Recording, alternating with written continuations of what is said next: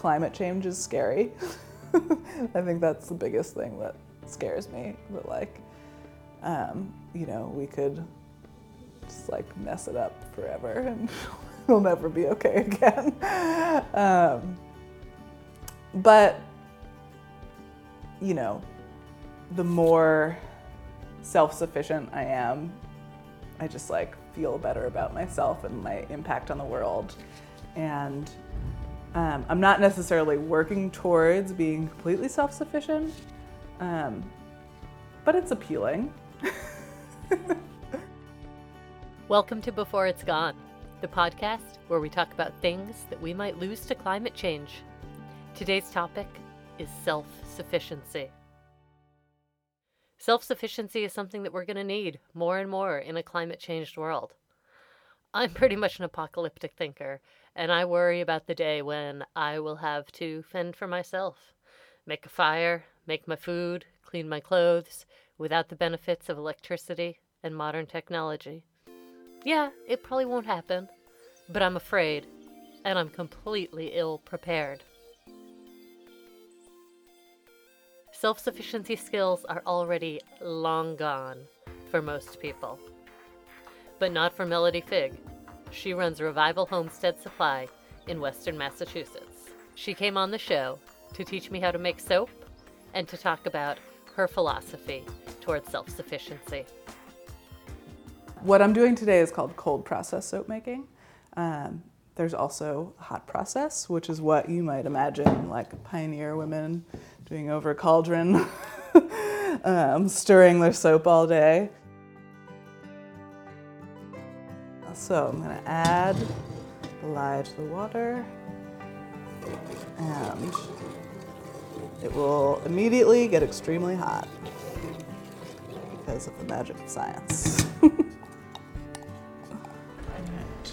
So that should be at about 160 degrees right now. So I grew up on a farm, and while nobody in my family actually made soap, everybody was doing farm things. They were gardening and canning, mending, repairing, and I really actively avoided learning any of those things. I wanted to be a modern person, get my things from the store, from the supermarket, go off and live in a city. So I was really curious to know how Melody started making soap. I asked if she'd grown up making stuff like this. My parents were definitely like alternative.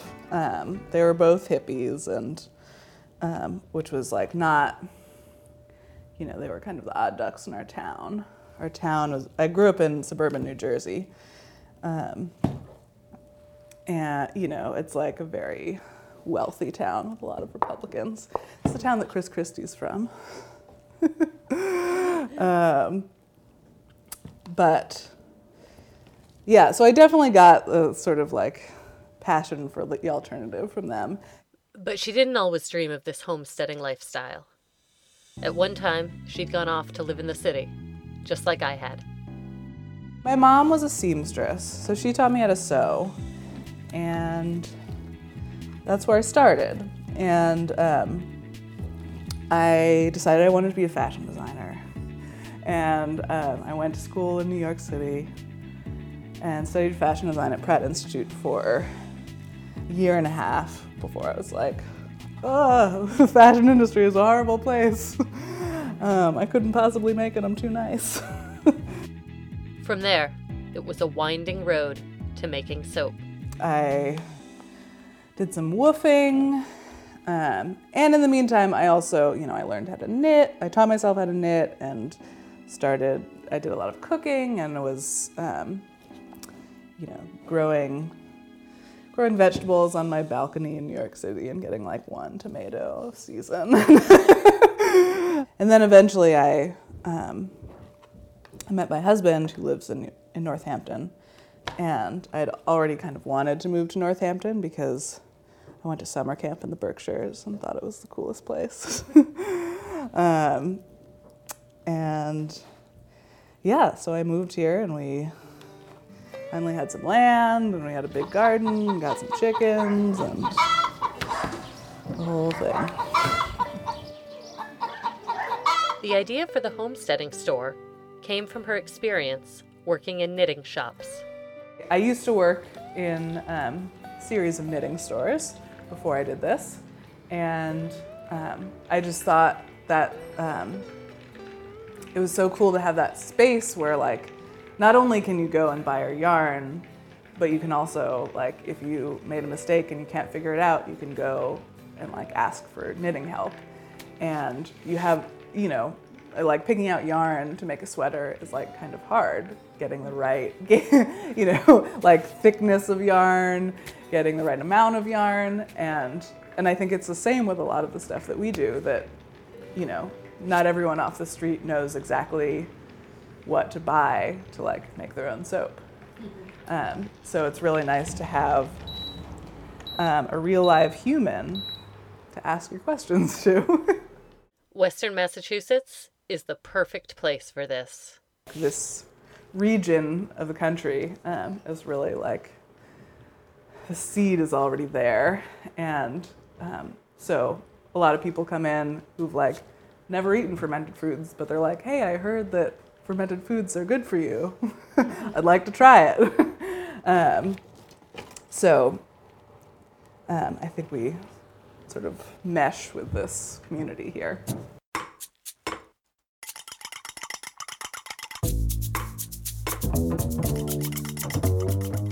Looking at the food she ate was also how Melody got started with this lifestyle.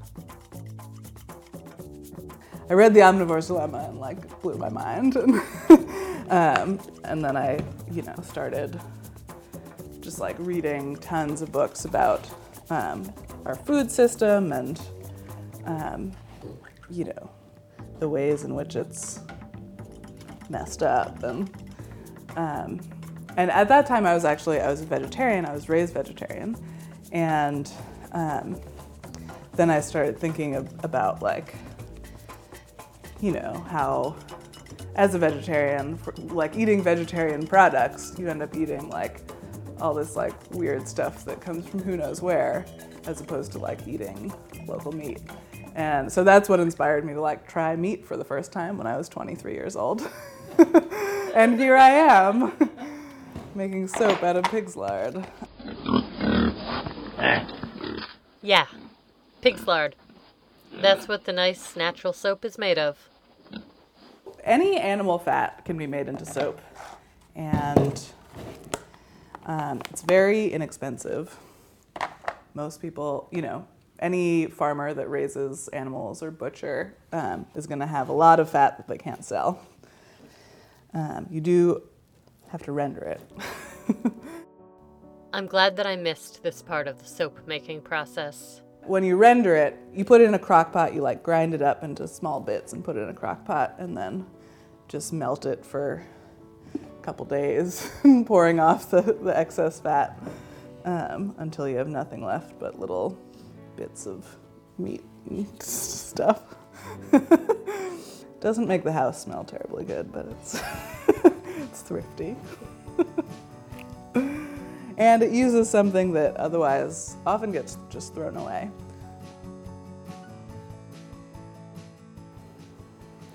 Yeah, so we're going to melt the fat, and we're letting the lye cool, and we want them, when we mix them, they should be approximately the same temperature, around 100 to 120 degrees. So we're going to pour our lye water into the fat.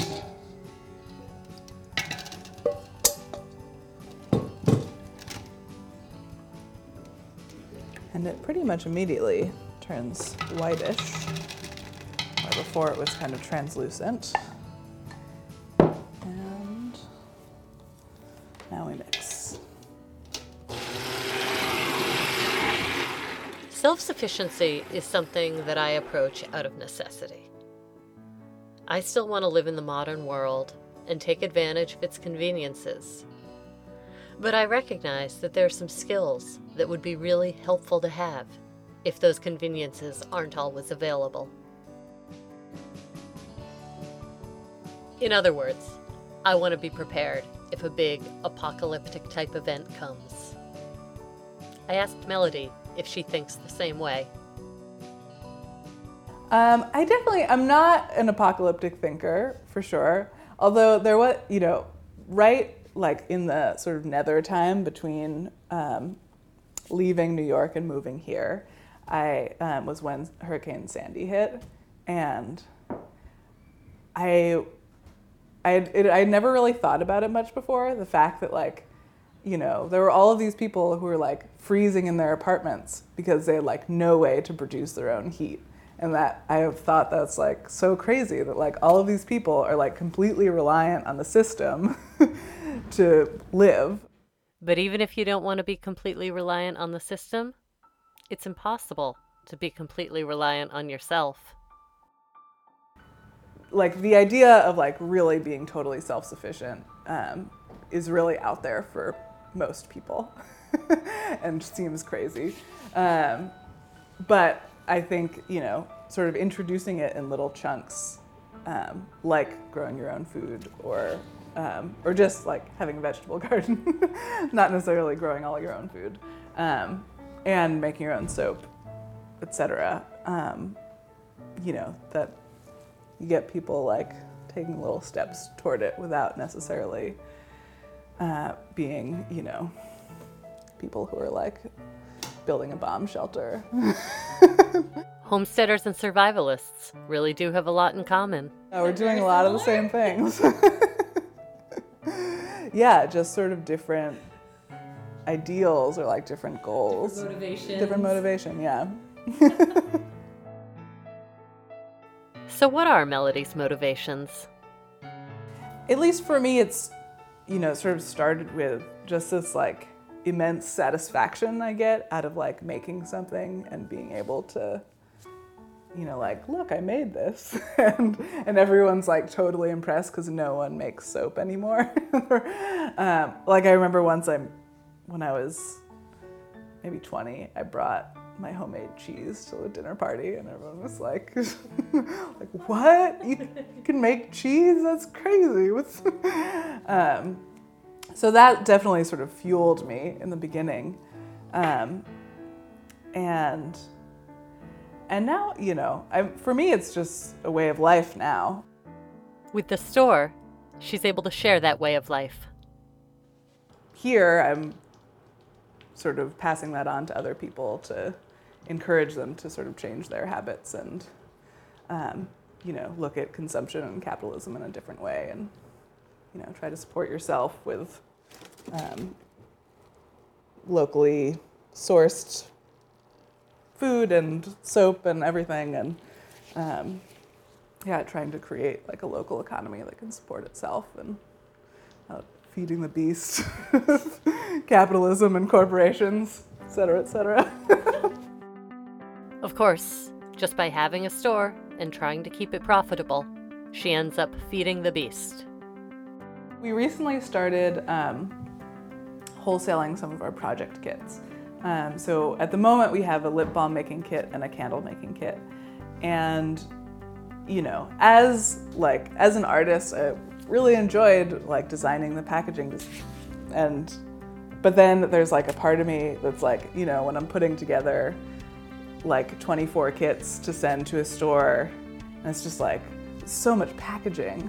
That the consumer is just going to throw away, but that's what sells it. They're not going to buy it if it's not in a pretty box. And yeah, sort of coming to terms with that sort of I'm creating all this waste that people are going to throw away, but I need to do it if I want to sell anything. Even making homemade soap involves using disposable freezer paper to line the molds. It's with every little thing, there's something wasteful, and it's hard to get away from waste in everything, which is frustrating. Where we live, deep blue Massachusetts, makes it easier. Yeah, it's a weird world we live in, and definitely, the Pioneer Valley is is definitely like a bubble, and there's so many people who like get what we're doing and are into it.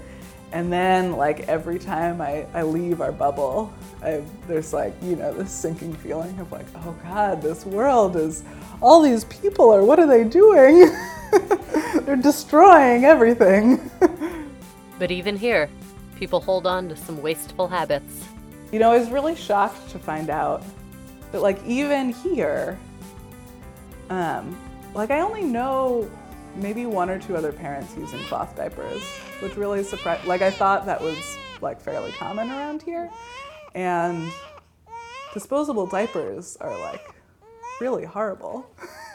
They're just like the amount of waste, that, even just from one child, is like huge. Yeah, it's huge. Literally.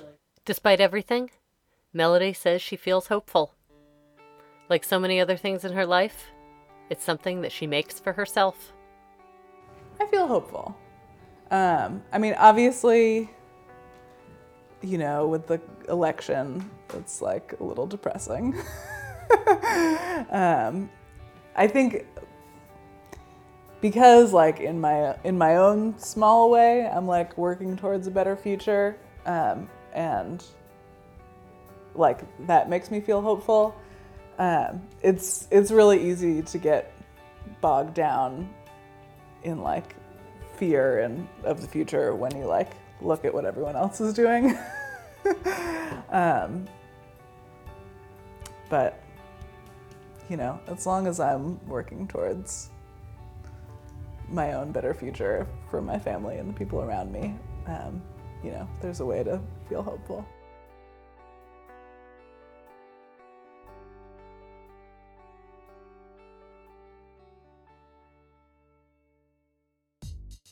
Before It's Gone is listener-supported, and supporters get access to cool things, like the full interviews, on video, with our guests. A lot of things get left out during editing, and they're really interesting. You can hear them if you become a supporter of the show. Just visit beforeitsgone.show and click on the donate button. Thank you. And if you like the podcast, please leave us a review on iTunes, Stitcher, or wherever you listen. Thanks again.